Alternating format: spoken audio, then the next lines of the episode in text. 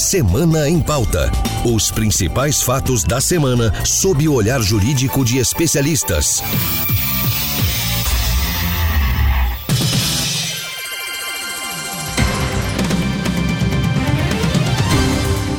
Olá, eu sou Marcela Luiz e você acompanha agora o podcast Semana em Pauta, com análise jurídica do principal fato da semana. E hoje a gente vai falar sobre a vacinação contra a Covid-19 para crianças de 5 a 11 anos de idade. A imunização infantil foi liberada primeiramente pela Anvisa. Depois, o governo federal realizou uma consulta pública para saber a opinião da sociedade sobre o tema e, na última terça-feira, promoveu uma audiência pública. Ainda nesta semana, o ministro ministro da Saúde, Marcelo Queiroga, anunciou que as vacinas para essa faixa etária começarão a chegar ao Brasil na segunda quinzena de janeiro. Em meio a essa discussão, o país presencia uma onda de casos de contaminação dupla por Covid-19 e influenza. O quadro está sendo chamado de flurona, uma mistura das palavras corona, de coronavírus, e flu, gripe, em inglês. Para saber mais sobre esse tema, a gente recebe aqui no Semana em Pauta o advogado Fabrício Reis, vice-presidente da Comissão de Direito da Saúde da OABDF. Prazer falar com o senhor, doutor Fabrício. Prazer estar aqui com vocês novamente. Na outra linha, lembrando que nossas entrevistas são feitas por telefone por causa da pandemia, tenho Joana Dark, infectologista. Tudo bem, doutora Joana? Tudo bem, obrigada pelo convite, um prazer estar aqui com vocês. E para me ajudar a conduzir esse bate-papo, vou contar com a participação de Ana Carla Mourão, apresentadora do Giro pelos Tribunais e de outros programas da casa. Tudo bem, Ana? Tudo jóia, Marcelo. Obrigada pelo convite. Bem-vindos também os entrevistados aqui ao programa.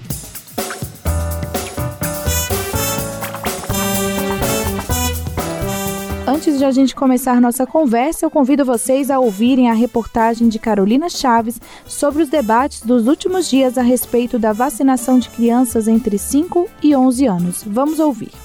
O Brasil tem cerca de 20 milhões e 500 mil crianças entre 5 e 11 anos de idade que não fazem parte do plano de imunização do país contra a Covid-19.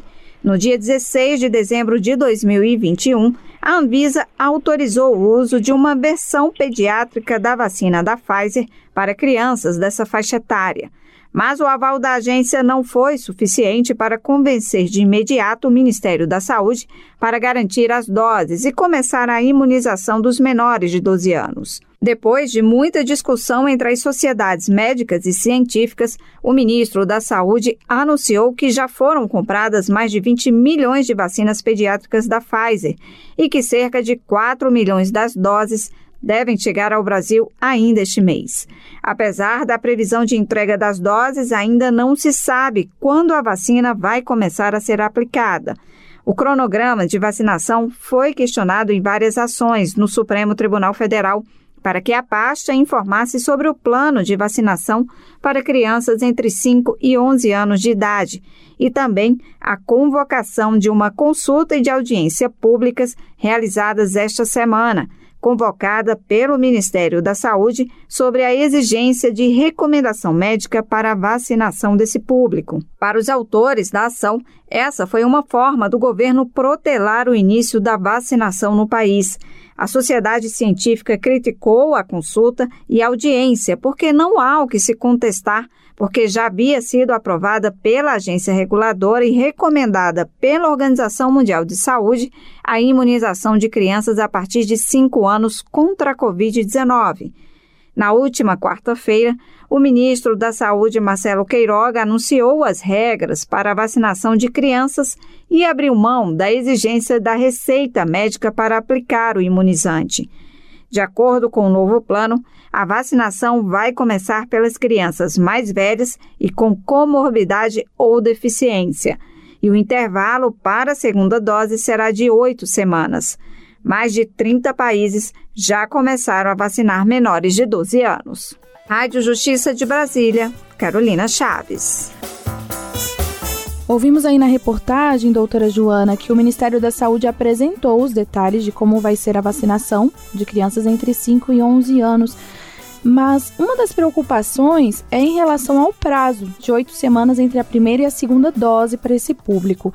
É, com esse prazo, as crianças não serão vacinadas com as duas doses antes do retorno é, às aulas, né, da volta do ano letivo.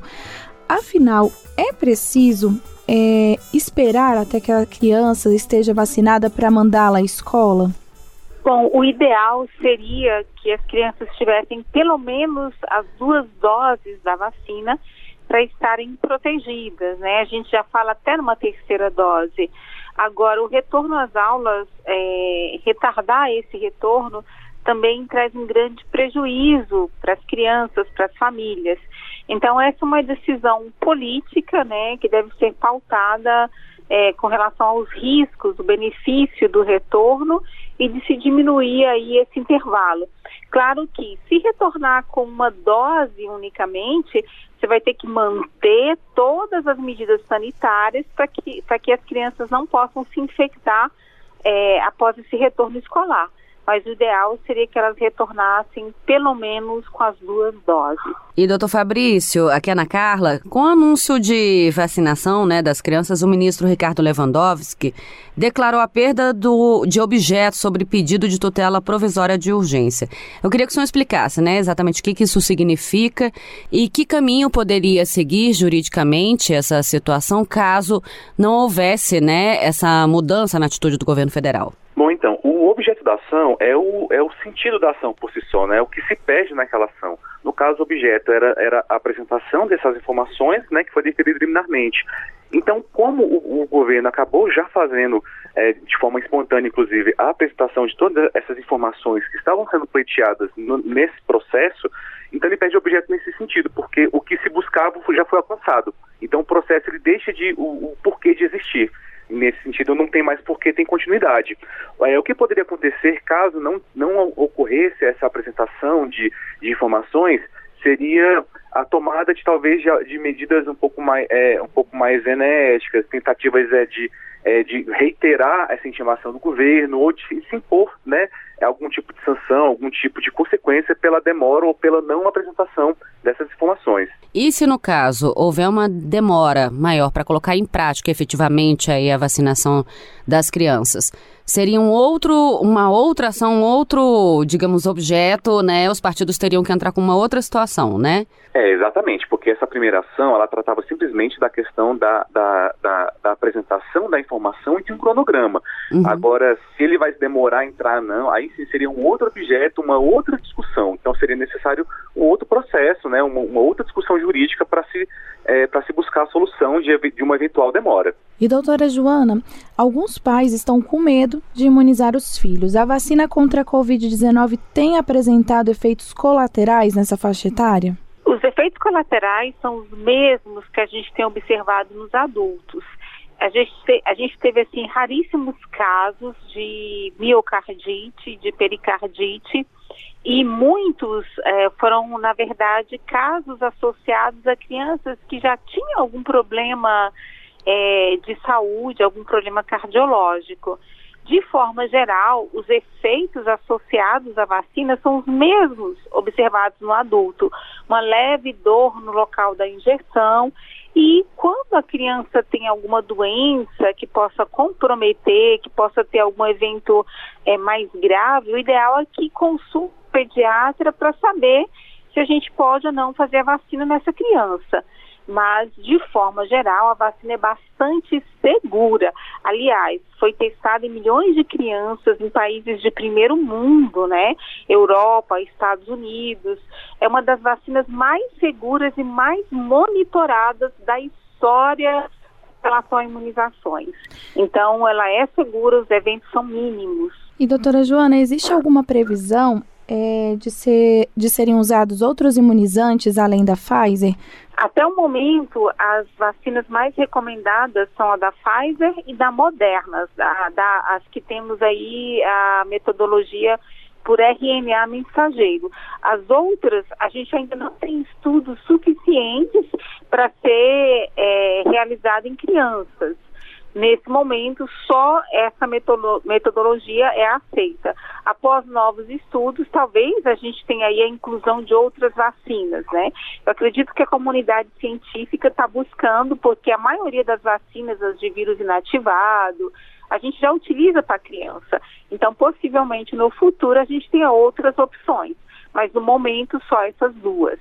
Doutor Fabrício, sobre a obrigatoriedade né, da vacinação para as crianças, os pais ou responsáveis podem se recusar ou não a vacinar os filhos contra o coronavírus? É, como é que fica essa situação diante de uma pandemia? É diferente de né, outras situações de vacinação contra outras doenças ou não? Então, esse, essa questão da vacinação é realmente é uma questão que tem levantado muita controvérsia, principalmente com, com o avanço desse movimento anti-vacina, né, da discussão de é, desacreditação da vacina, né. Então, de fato, a vacinação ela é obrigatória, inclusive essa obrigação ela dispõe em diversos diplomas legais, principalmente no ECA, né, que é um dos direitos da criança, é ter a sua vacinação e a preservação da sua saúde. Então, muitas vezes essa discussão fica acaba uh, entrando em searas, por exemplo, de limitação de direito, né, uma questão de mitigação dos direitos daqueles pais, como se fosse uma coisa compulsória, o que não é no caso da vacina. Ela é obrigatória nos termos legais. Então acaba realmente causando uma certa confusão é, de em como que os pais podem é, ou devem agir, né, principalmente com certos discursos ganhando força, infelizmente. Trocando em miúdos, os termos jurídicos explicados na linguagem do dia a dia.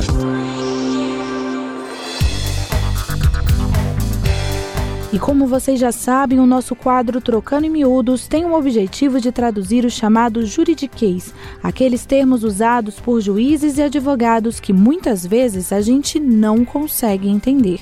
Eu percebi que o doutor Fabrício usou há pouco a expressão compulsória. Vamos ouvir.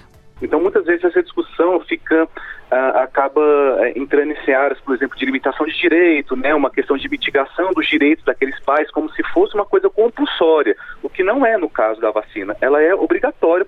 Doutor Fabrício, qual o significado da expressão compulsória dentro do direito? É, então, Marcela, é, compulsório e obrigatório são termos que se confundem bastante para quem é leigo, né, para quem não lida né, diretamente com questões jurídicas. Mas ela é como se fosse uma, uma gradação. Então, uma obrigação é um comando que o Estado dá para o cidadão para que ele é, tem que fazer uma ação. Por exemplo, nós temos a obrigação de usar o cinto de segurança enquanto a gente está dirigindo, por exemplo. Né?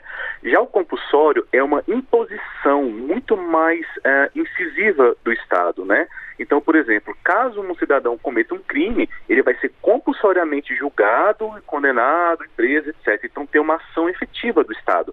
Então, quando a gente está falando, por exemplo, de vacina, não apenas a vacina da Covid, mas qualquer vacina, ela é obrigatória. E o que isso quer dizer? Que nós temos, enquanto cidadãos, a obrigação de, no, de nos vacinarmos e vacinarmos as crianças, os filhos, sobre pena de sofrer algumas consequências, né? Algum, alguns, algumas consequências dessa não cumprimento dessa obrigação, que pode ser, por exemplo, uma dificuldade de matricular o seu filho no, no colégio, dificuldade de acesso a certos serviços públicos, inclusive até extrapolando um pouquinho aqui essa discussão, que é uma discussão muito atual, a questão inclusive da, da possibilidade de uma demissão por justa causa pela não vacinação de empregado, por exemplo. Então são consequências que aquela, aquela omissão do cidadão pode trazer para si. Já uma questão compulsória, usando aqui um, exemplo um pouco mais exagerado, seria assim: se a, vacinação fosse compulsória, a polícia ia bater na porta de cada pessoa, pegar pelo braço e levar lá para fazer para se vacinar. Então é essa a diferença, né? A, a, o compulsório é uma imposição muito mais forte, muito mais incisiva é, do Estado e não dá essa margem de atuação e até mesmo da omissão do cidadão. Tá certo, doutor Fabrício. Muito obrigada pelos esclarecimentos. Eu agradeço, Marcela, pela oportunidade. Trocando em miúdos os termos jurídicos explicados na linguagem do dia a dia.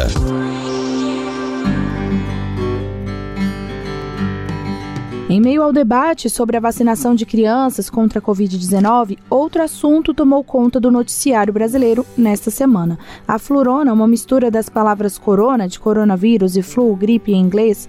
Vamos saber mais na reportagem de Ricardo Moreira.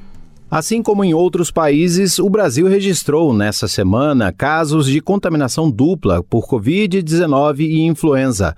Um levantamento feito pelo Laboratório Diagnósticos da América registrou 40 casos confirmados desse tipo de contaminação em mais de 900 unidades hospitalares da rede privada. No Rio de Janeiro, um adolescente de 16 anos, diagnosticado com Covid e influenza, fez dois exames em laboratórios diferentes. No Ceará, por sua vez, foram três casos: dois bebês de um ano e um homem de 52 anos. Moradores de São Paulo também foram diagnosticados com gripe e Covid-19 ao mesmo tempo. A chamada dupla contaminação é constatada quando os dois testes para a gripe e para a Covid dão positivo. Como os dois vírus são respiratórios, a recomendação de especialistas é para que a população mantenha as medidas de prevenção utilizadas contra a Covid: usar máscara, vacinação, distanciamento social e higiene das mãos. Rádio Justiça, de Brasília, Ricardo Moreira. Doutora Joana, o que, que se sabe né, sobre o vírus da gripe H3N2 e o impacto é, dele e do coronavírus no organismo do ser humano? É, primeiro que esse, esse, vírus, né, nós não estávamos esperando por ele agora no Brasil. Geralmente, as cepas que circulam é, em origem nesse momento, a gente só vai ter no Brasil aí em torno de maio, junho. Por isso a gente faz as campanhas de vacina nesse período de abril, início do ano. É, foi uma surpresa, primeiro, essa cepa está circulando no Brasil.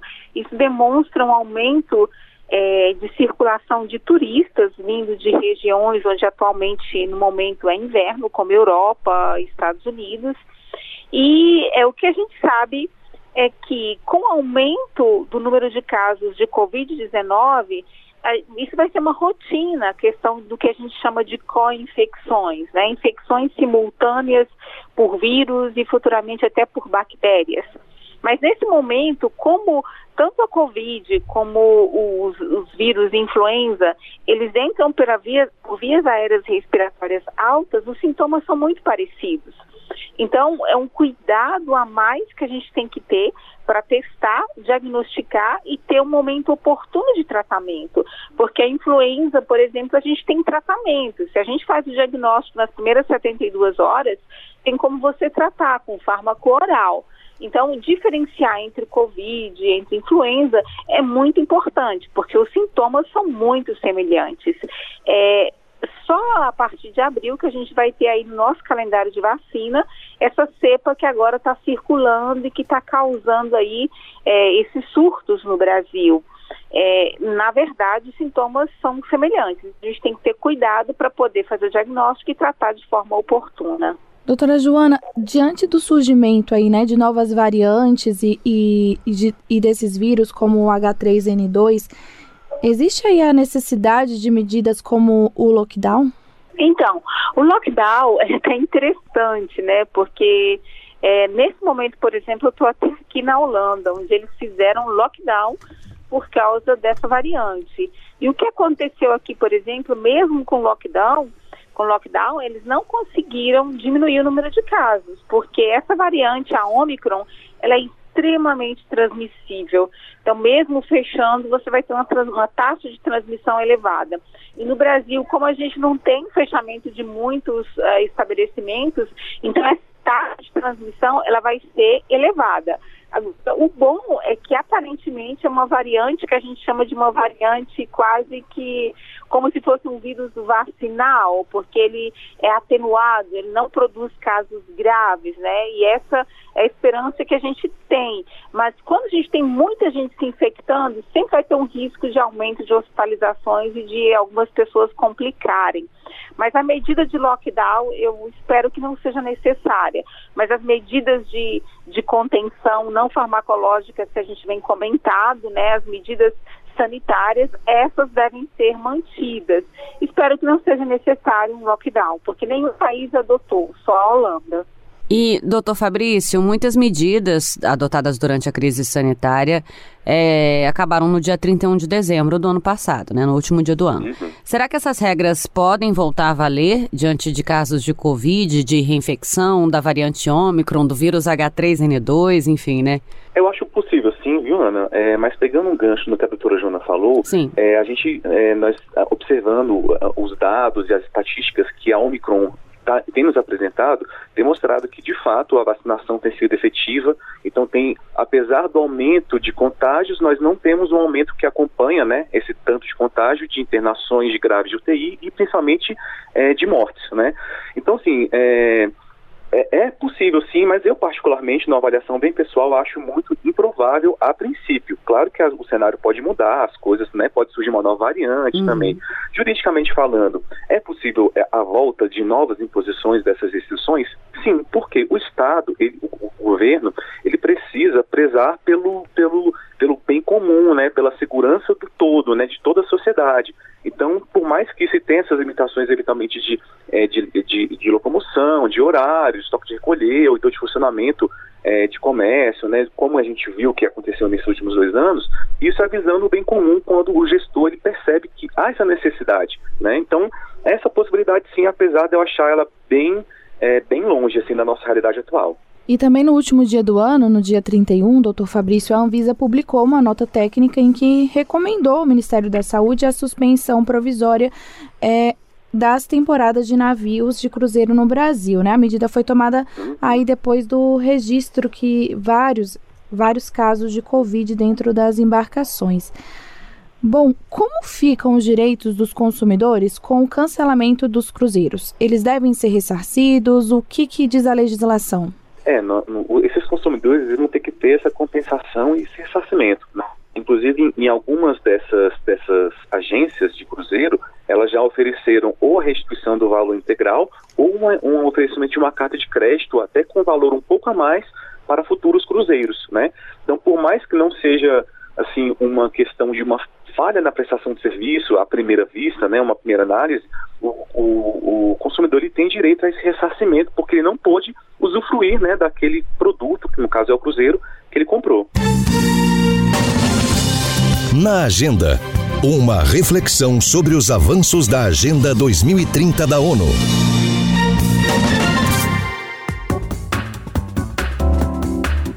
E nós vamos falar agora da Agenda 2030. Ela é um plano das Nações Unidas com metas de desenvolvimento sustentável.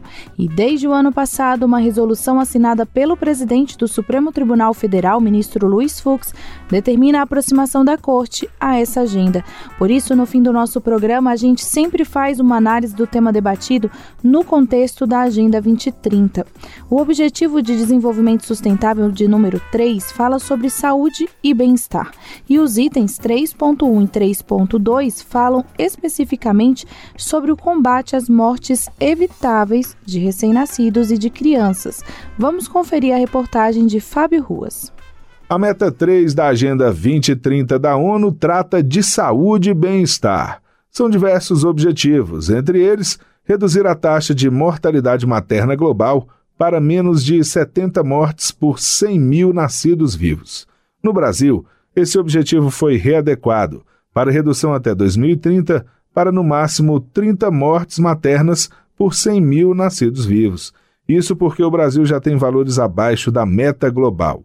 Em 2015, a razão de mortalidade materna foi estimada em 62 por 100 mil nascidos vivos. E em 2018, o Ministério da Saúde assumiu a meta de redução para 30 mortes maternas por 100 mil nascidos vivos.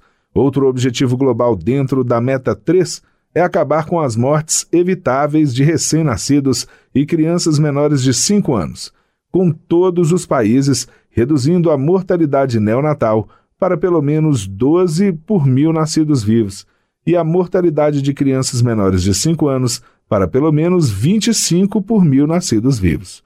Para o Brasil, as metas são mais rígidas: enfrentar as mortes evitáveis de recém-nascidos e crianças menores de 5 anos, reduzindo até 2030 a mortalidade neonatal, para no máximo 5 por mil nascidos vivos, e a mortalidade de crianças menores de 5 anos para no máximo 8 por mil nascidos vivos. A meta foi ampliada pelo Ministério da Saúde porque o Brasil já atingiu os valores previstos pela ONU. Com a pandemia de coronavírus, a atenção deve ser redobrada para garantir o alcance dos Objetivos de Desenvolvimento Sustentável. Rádio Justiça de Brasília, Fábio Ruas. Nós acabamos de ouvir aí na reportagem que uma das metas da Agenda 2030 é acabar com as mortes de crianças que são consideradas evitáveis. Doutora Joana, as campanhas de vacinação, então, para doenças preveníveis, são uma das formas de alcançar esse objetivo? Com certeza. Quando a gente avalia o Programa Nacional de Imunização Brasileiro, a gente observa que inúmeras doenças elas foram erradicadas, eliminadas e algumas com uma, diminuição significativa, né? Aí a gente lembra o caso da varíola, da poliomielite, o próprio sarampo, que já matou muito no passado, a catapora, difteria, tétano. Então, é, Claro que é algo extremamente importante. Essa meta para o Brasil, ela tem que ser mais rígida mesmo, porque, porque nós já chegamos em um patamar é, de eliminação de diversas enfermidades. O nosso programa sempre foi reconhecido mundialmente como muito eficaz. É, então, nós temos condições de cumprir essa meta e de manter cada vez um número menor de mortalidade infantil a imunização é a melhor forma de prevenção, a melhor forma de eliminação e de controle da maioria das doenças infecciosas. Por isso, hoje, a gente insiste na questão da imunização para criança com relação à Covid-19 também. E sobre essa vacinação para as crianças, né, é, em relação à Covid-19, há alguma previsão ou estudo sendo feito para a vacinação de crianças menores de 5 anos? Tem sim, tem muitos estudos em andamento para menores de 5 anos. Menores de 5 anos a gente tem um problema porque algumas crianças, por exemplo, quando elas nascem, enquanto a mãe está lactando, ela transfere anticorpos maternos para o bebê. Então ele tem uma proteção temporária e aparentemente para essas crianças menores a necessidade de mais doses. Então, está é, tá havendo esse estudo em diversos países e acredito que sim, em pouco tempo a gente vai ter aí alguns resultados com relação a essa faixa etária. E doutor Fabrício, aqui no Brasil, inúmeras vacinas são oferecidas pelo SUS para imunizar bebês e crianças, mas os pais têm a opção de não vacinar os filhos contra outras doenças que não sejam coronavírus? O que diz a legislação brasileira sobre esse assunto? Então, Marcela, como nós já comentamos aqui nos blocos anteriores, a vacinação é uma obrigação dos pais. Né? Nós temos que lembrar que questão de vacina não é uma opção pessoal ou uma opinião pessoal, é um pacto coletivo, né? É uma obrigação coletiva que o, a parte tem que fazer pelo bem do todo. Então, os pais não têm essa opção de, de vacinar, eles têm a obrigatoriedade, né? Tem essa, essa obrigação. E por ser obrigatória, pode haver consequências. Então, a legislação ela determina algumas questões, é, por exemplo, a atuação do conselho tutelar, né, por exemplo, uma intervenção do Conselho Tutelar junto àquela família para se averiguar as, as consequências dessa, dessa não vacinação, ou então da conduta dos pais, em casos até mais graves, né, em casos mais extremos, pode acarretar, acarretar até mesmo na perda da guarda dos filhos, né, e outros casos também é, outras consequências da não vacinação dos filhos pode ser, por exemplo, dificuldade de matricular na, numa escola, dificuldade de certos acessos a certos serviços. Então, é, pode trazer consequências negativas tanto para a criança quanto para a família.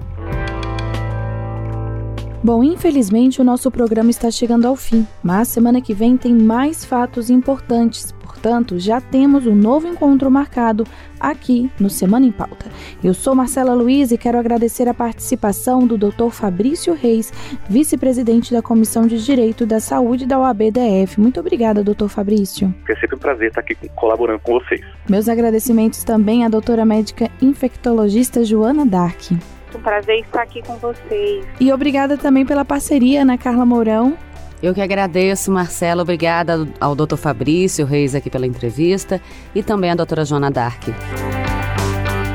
O Semana em Pauta é um podcast da Rádio Justiça com a produção de Ana Cláudia Possati e trabalhos técnicos de Daniel Leite, Secretaria de Comunicação Social, Supremo Tribunal Federal.